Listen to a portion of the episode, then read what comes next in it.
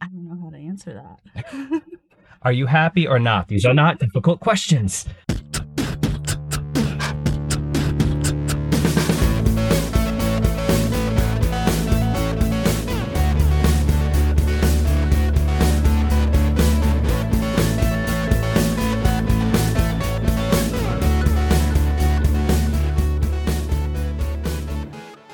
Hello, my LGBTQTs, and welcome back to another episode of A Jaded Gay.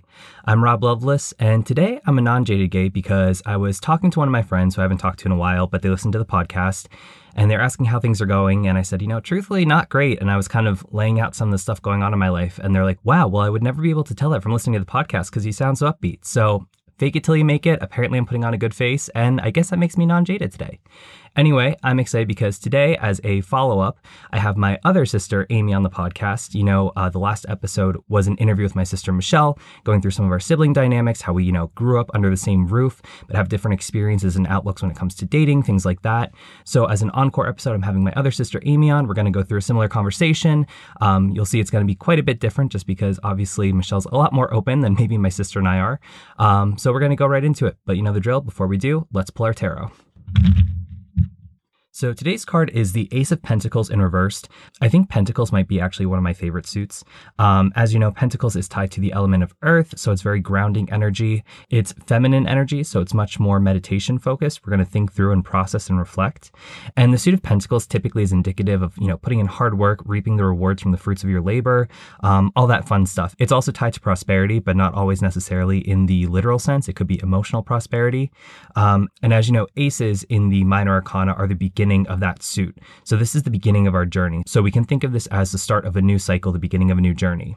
It's number one in the suit of Pentacles. So again, back to numerology, it's the start of a new adventure, a new journey, a new cycle. And when we draw this card in reverse, it's typically indicating that there's a delay in achieving the rewards we're working towards. So what it can mean is that maybe that there's an opportunity on the horizon that we're not able to see because we're not using our energy efficiently. Maybe we're surrounding ourselves in situations that aren't good for us or with people who may not be the most beneficial for us. And so because of that, it's blocking our path forward to a better opportunity. Or it could even indicate that we're trying way too hard. We're trying to control every single thing to get from point A to point B. So when we pull this card, it's really asking us to kind of loosen up our grip. We can't be in total control. We definitely want to have some direction on our path forward, but we can't control every outcome. We need to trust the process, trust our intuition, and trust the universe is leading us in the right direction. And when we relinquish some of that control, it might allow us to actually see something right in front of us that we weren't seeing before because we weren't trying to look for other opportunities. Also, when we try to be too much in control, it may cause us to double guess ourselves, and then we might hesitate when the time comes to take action. So we need to really, again, trust that intuition, trust the process. We need to focus on our thoughts. This card is asking us to meditate, reflect on where we're at, seeing where we can maybe make adjustments on our path forward. And by doing that, we can actually build confidence in ourselves. Speaking of earth energy, I'm looking right now. She has a tattoo of a moon with some flower blossoms coming out of it on her ankle. She's an athletic trainer, the hostess with the mostest. I'd like to welcome to today's episode our guest, Amy. Hi, Amy. How are you doing today? I'm doing pretty well. How are you? Oh, doing good, doing good. So, to kick us off, can you just introduce yourself? Tell us a little bit about you, what you identify as, pronouns, all that fun stuff. Yes, so I'm Amy. I identify as she, her. Um, I am an athletic trainer working in Washington, D.C. right now, and um, that pretty much sums me up. And I forgot to ask Michelle this last time until the end, so I remember to bring it up now. Um, I always ask the guests this Are you an honorary jaded or non jaded gay today, and why? Non jaded. Because, you know, I'm home with my family. I get to um, see everyone, visit them for a little bit, and uh, just chilling. It's a beautiful day out. Wow, and that's an honor because being home with family can really go either way. So I know you haven't listened to the episode with Michelle yet. Similar to what we did last time, we kind of just talked about, you know, we all come from the same family. We had similar experiences in terms of parenting, growing up, and stuff like that. But because of different situations, me being gay, you being straight, we all have different outlooks on certain things and how, you know, certain things from childhood might impact our views on aspects in adulthood. So this is going to be probably a different interview because Michelle is much more open than you and I both yeah. are. Um, so I guess just to kick it off, you know, can you talk about you know, we didn't really talk about this too much with Michelle, but, you know, we are religious. We grew up Roman Catholic and everything. So growing up religious, I think that's the first, that might be the first time you ever really hear about like marriage and stuff and the thought of like, you know, one man, one woman, you're meant to be with just one person intimately, all that stuff, virginal birth, very, very scientific. Um, but so based off of those perceptions growing up in religion and seeing those things, and again, mom and dad have been married since they were 22 and 24, great marriage, all that stuff. How did seeing that impact your views on dating when the time came for you to start dating? Yeah, um, I mean, I think most of my perceptions came from mom and dad as opposed from the actual church. I mean, I think it's one of those things where as a kid, you see your two parents together and you see that it seems to be going well. And I think my mind was like, oh, that's like just kind of the fairy tale that everyone, you know, is going after. So I think from that view of seeing them together and how they were with each other, that was always like, oh, you meet a person young, you get married, you stay in love, stay together, and this, that, and the other thing. And then, of course, growing up in the church, you know, seeing weddings in the church and seeing like the sacrament of holy matrimony, then that kind of solidified what I had been seeing with my parents of you kind of meet one person, you stay with them, and it's kind of your lifelong partner at that point. So that's primarily, I think, where I got my views from at a young age. And when you say at a young age, when did you start dating? And I guess, I mean, I know in you know middle school and high school, you might be like, oh, this is my boyfriend, but it might not be serious dating. But when did you? Because I know Michelle has dated since she was very young, but I think you and I both didn't really date until we got a little bit older. So can you talk about your own dating experiences when you started, you know, what you would consider dating, maybe some early relationships, things like that? Yeah, definitely. I I mean, I had those like silly middle school relationships where we were dating for a month and oh, we held hands, how serious. But um I don't really consider those true relationships because it was on a very superficial level when people were still very young and immature and didn't understand how relationships are supposed to work anyway. I had my first actual relationship senior year of high school going into freshman and sophomore year of college. So I started dating a little bit later than Michelle did for sure. So I think I feel like I'm kind of in the middle of people who dated late and people who dated early. I'm like smack in the middle. and from growing up, what you saw, you know, in church and at home, did that impact your dating style in the sense of you felt like this has to be my person, or like even in terms of like intimacy or anything like that? I feel like it kind of did. Um, especially with mom and dad, my mind was just, oh, you meet someone. It, it's literally what Rachel Green said in Friends. She's like, you just thought you would meet someone, fall in love, and that would be it. And so that's kind of how my mind always was. And especially my first actual relationship, I remember there were multiple parts in it where, you know, it wasn't exactly going great. We were long distance, this, that, and the other thing. But my mind kept telling me, like, no, it has to be him. It has to be him. And so I kept trying to make things work and would keep trying to be like, oh, no, this, this can work out when I was more so just kind of fooling myself. So I think that perception of like, oh, you meet someone, you fall in love, that's it, definitely kind of came through on that one. And then going into adulthood, I guess post that relationship, you know, do you have different views on that in terms of like it has to work out or trying to make things work? Or do you have, because for myself personally, I don't, I think we, you, me, and Michelle all talked about this, but because mom and dad got married so early, I kind of just assumed that's the way it was. So when I, you know, and I'm 29 and not married, and it's like, now it doesn't seem as weird, but when I was younger, I remember thinking like, if I'm not married by 29, like I'm gonna be an old spinster. And then, you know, going through, you know, coming out later in life and then dating later in life really impacted my views in terms of like, I have, I think I have a lot of hesitation with people and a lot of doubts. Um, I maybe trust issue a little bit, but more so just doubting intentions because it's like when you're on dating apps and stuff, it's like you've been through the ringer, you've seen it all, and it's like I'm not going to settle. And I don't mean that in you know an arrogant way, but it's it's big things that I think I've been asked to settle for before. And when I was younger, I think I would think that I had to make things work out because I wanted to be married, this and that. But I'm kind of realizing now I've kind of broken past that mold of, you know, just because I want that doesn't mean I should sacrifice major parts of what I want or feel not good or feel anxious or anything like that. So as you've kind of, you know, because you're 25 now, as you've kind of gone through that dating relationship, like you said, where you had to make things work and then it didn't, did that impact how you view dating now as kind of a little bit more of an adult now?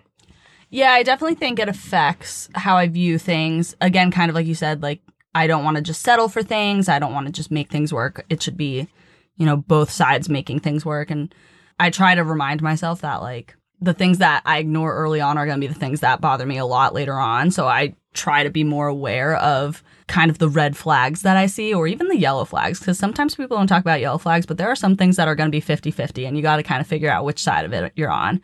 But I feel like I'm still kind of in that younger you side that you mentioned about how you were thinking, oh, like if I'm not married by this age, I'm going to be an old spinster. Cause yes, I'm 25, but because of growing up with mom and dad, like having met so young, gotten engaged so young, gotten married so young, I think my mind still is like, holy cow, like I thought I would be engaged or married at this age. And I've been single for four years now. So I'm like, wow, this is not exactly what I had pictured. And that's not really necessarily a bad thing. I've been able to focus a lot on myself and my career and my goals. But I do feel like as a result of my last relationship, I kind of have almost a little more of not even guarded, but more just selective on what I'm going to want and what I'm going to be willing to deal with. Like, I kind of want to be more selective in what I allow in my life and what I don't allow in my life and set like the right boundaries for myself, if that makes sense. Yeah, definitely. And then going off of that too, I don't know if you would describe this as an insecurity of yourself, but it is an insecurity for myself, you know, the part of like, you know, not being where I thought I would be at yet in terms of like marriage and kids and wanting all that. Um, and especially like in the gay world, I feel it's a whole lot less common. And if people are doing that, it's not till much later in life. And so I was wondering, based off of, you know, you're also somebody who wants to be married and have kids. Do you feel like, does that ever make you feel hopeless? Like, in the sense of like, this isn't going to happen for me? Or is it more so just like, I'm not where I want to be right now? It makes me sad, but it will happen for me someday?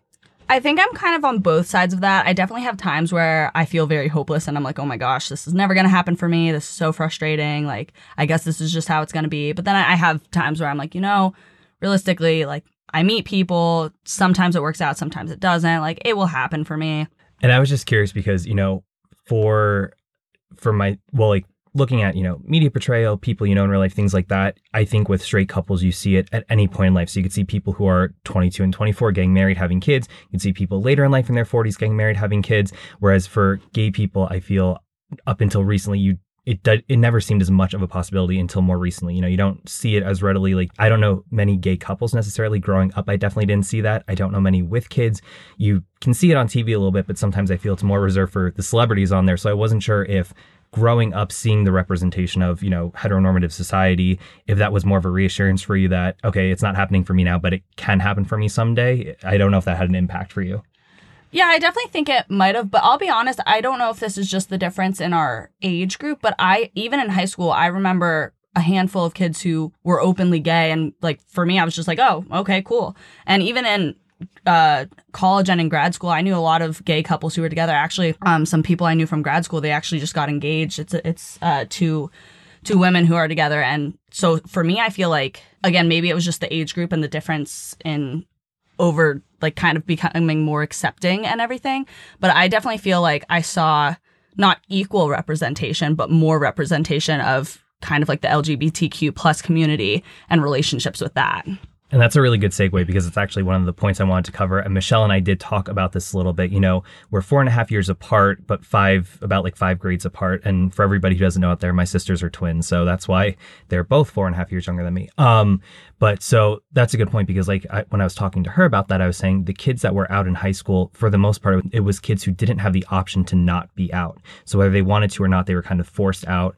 That being said, but then, you know, I remember like your high school graduation, like there were more out kids and things like that. And it wasn't, at least from the outside, it seemed like sexuality wasn't as big of an impact on how people were received by their classmates. So I guess just, you know, talking about that I don't know if generational difference is the right word, but being four and a half years older and then you being four and a half years younger, um, you know, what did you see in terms of, you know, how, well, I guess to start off, when did you first recognize what gay was? Like, under, not just hearing the word, but understanding what it meant? Um, that's a pretty good question because I don't think I ever necessarily noticed exactly what age it was, but I remember in my freshman year of high school, there was a kid that I was relatively decent friends with. We we were on the same sports team, and you know he had talked to me and several other people saying that you know he he was gay, and it was kind of one of those things where obviously I knew that like him saying he was gay meant he liked men and not women, and like okay, cool. And I remember we were all kind of just like okay, like whatever. Um, unfortunately, obviously, there are some people who are not so okay with that. So, you know, he would get into it with some kids sometimes. But I mean, that was freshman year of high school for me. And I remember there was a group of us where we were just like, yeah, okay, cool. And that was just kind of that. Yeah, and then going off of that, you know, how I guess, and I guess maybe high school is more the question because I feel bullying might be a little bit worse in high school. But how did you see, you know, kids who are LGBTQ plus being treated in high school? Yeah, I think that was also kind of mixed because for myself and for a lot of the people, honestly, all of the people I hung out with, it we were fine with it. But then of course, unfortunately, there are people who were more uncomfortable with the idea of it and I never directly saw anyone bullying someone over it, but you know, I heard rumors of people saying mean words about them and like talking about them behind their back and everything and making jokes. So I didn't directly experience anything, but of course, I'm sure that was still existing. Yeah, and that's kind of similar to what Michelle said. I mean, now Michelle obviously was much more popular than you and I were in high school, but she was saying she never really noticed any bullying for that reason there. And she said, you know, I might be ignorant too, because obviously just because I didn't see it doesn't mean that it wasn't going on, but I wasn't aware of that. But it sounds like for the most part, you know, and I said this in the episode with Michelle too. Obviously, for anybody who was bullied in high school, especially over things like that, like those things they'll remember. Like it sticks with them. So just because other people didn't see it doesn't mean it didn't happen. But it does sound like for the most part, and again, you know, only five grades difference, that there was more acceptance around that, or at the very least, you know, sexuality wasn't necessarily a factor as to whether or not somebody was socially acceptable to talk to or something like that. Yeah, I mean, I even remember there was one kid in our class who everyone seems to really get along with. Uh, he was on homecoming court and he was very openly gay, and people seemed to really accept him for the most part, and everyone seems to be friends with him for the most part. Like you mentioned, Michelle said, maybe I was ignorant to things that were happening because I wasn't directly experiencing it or witnessing it, but I do feel like based off what I've heard from like your history in our class growing up, it was a little bit more uh, open and accepted in a sense. Yeah, and then going up to college, you know, you went to school for athletic training, so you're involved with a lot of college sports. You're involved with sports now as part of your job, um, and I know historically there were some instances of homophobia in different sports. You know, both at professional level. I know every year I see headlines that for FIFA and stuff, there's you know the F word being thrown around left and right, insult at people.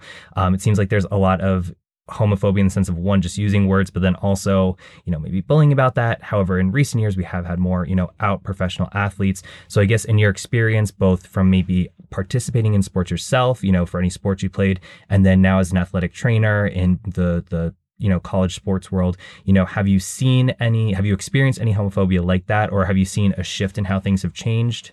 I mean, when I was in high school and I played soccer, there were a couple girls on the softball team and some people would make jokes about them, like, oh, you play softball, you're a lesbian, this, that, and the other thing. And like, I would kind of just sit there. I should have kind of been like, no, don't say that. That's rude. But, you know, when you're in high school and you're young, you don't always necessarily feel like you have the confidence to stand up and be like, yo, that's not okay. But then moving into college, I feel like I didn't directly really hear any homophobic slurs or anything working with any of the sports that I can remember. And I do feel like as I've gone through college, now moving into grad school and then moving into my job, I feel like over those seven years, um, I feel like there are more openly out athletes that I've worked with. When I first started doing my clinicals, I, of course, I wasn't as close with the athletes as the full time staff was. I didn't see the whole picture of them at that point. Um, but I didn't really know of any who were openly out. But working in grad school and then working at my job now, like I have several athletes who have like have openly been like, yeah, like I'm gay, I like women, I like men, whatever. And so I feel like it's a lot more vocal about that kind of stuff now than what I had experienced in my early years of college and even high school. Yeah, and are there any specific examples? You know, I know you talked about the softball thing in high school, but are there any other specific examples where you might have seen something that probably didn't feel right in terms of like homophobia around, you know, athletes or anything like that? I'm trying to think of any specific examples. You know, especially in my early years of college, um, you know, I think that was a time when gay was still kind of being used as an insult to people. They would be like, "Oh, that's gay. You're gay." Like that kind of thing. And I remember being like, wait, that's like not what that means. But that seemed to phase out pretty quickly. And I mean, for me, especially moving through college, I kind of got a little more confidence in like saying when I thought something wasn't right. Cause it even goes to like similar things as someone using the R word to insult someone. Like, especially when I was in grad school and I had my own clinic and I was my own athletic trainer, kind of figuring out how I want to run my show, like I would be very strict on what people could and could not say. Like it's one thing to curse around me. I've heard those words before, but there are certain words that I don't let people use and they kind of quickly were like, "Okay, yeah, I can't say that around you. Like that's not okay to say." So I try to do that at least to, you know, hone in a little bit, but I really in the past few years I really haven't had any direct ex- I don't think I've had any experiences of homophobic slurs from my athletes at least around me Okay, so shifting gears a bit from, you know, your experiences working as an athletic trainer to just going back to kind of the dating thing. So obviously you had that one serious relationship, date a little bit on and off now. Again, Michelle is very open, so there's not much she'd hold back. But for you and I, I feel like sometimes we might be a little bit more shy about certain things. So when it comes to dating, you know, do you ever have any and I guess even going back to your relationship, did you ever have any apprehension bringing anyone around mom and dad? Or like if you were dating somebody now, would you want to, would you feel comfortable bringing them around mom or dad? Or would you really want to like take it slow? I don't know that I'm necessarily looking to take it slower in terms of bringing anyone home to mom and dad.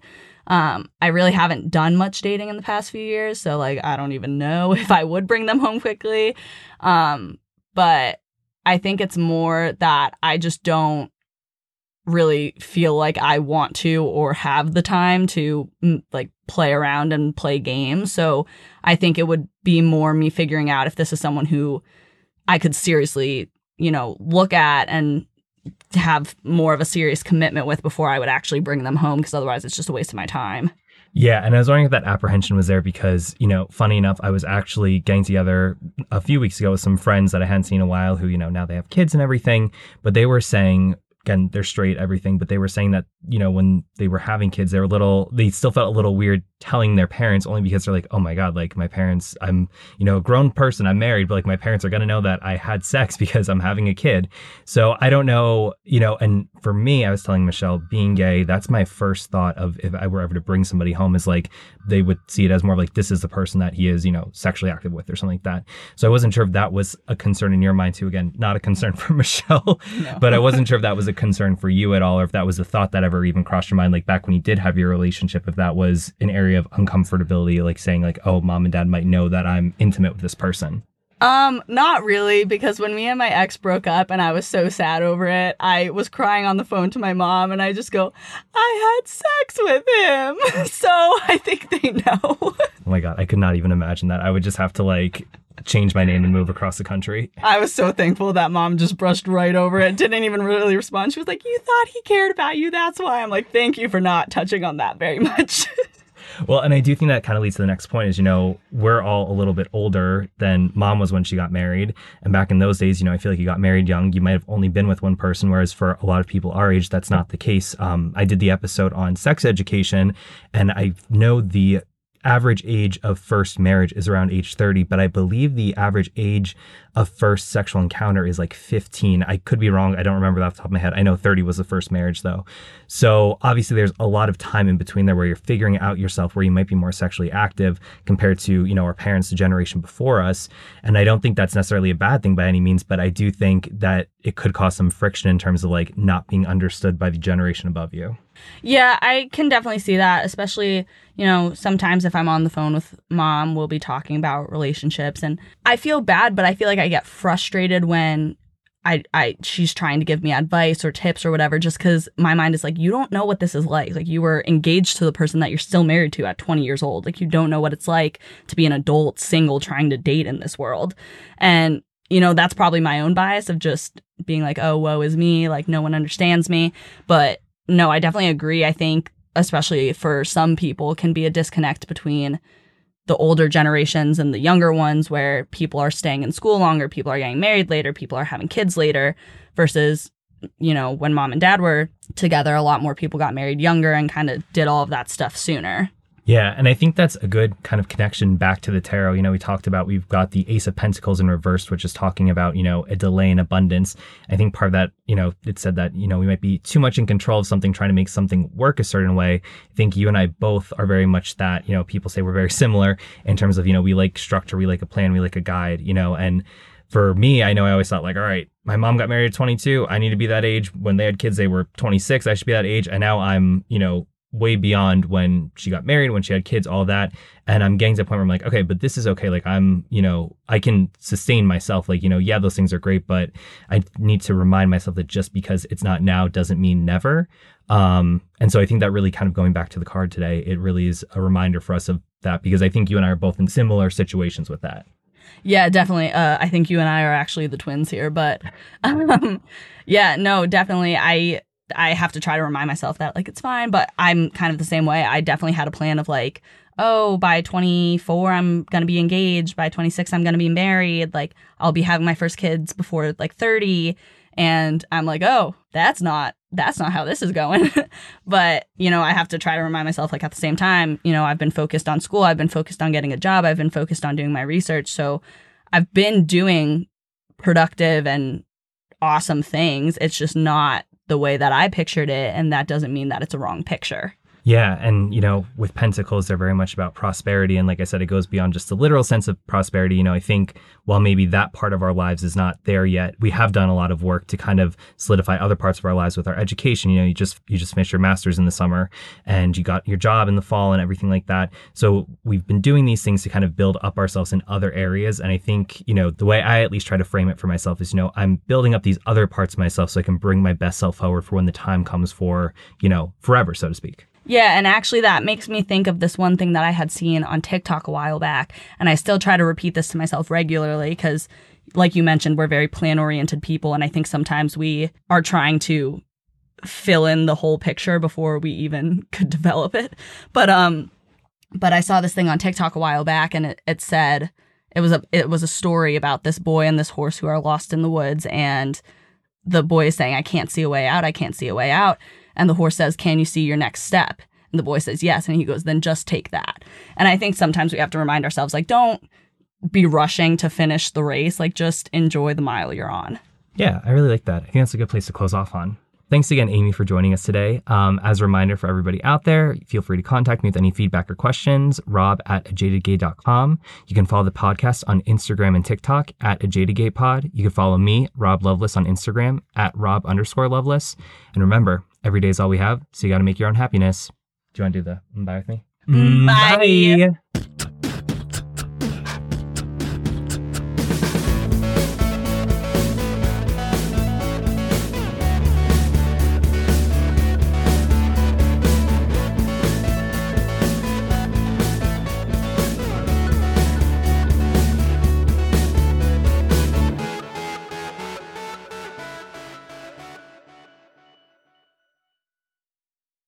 So I kind of go back and forth on that.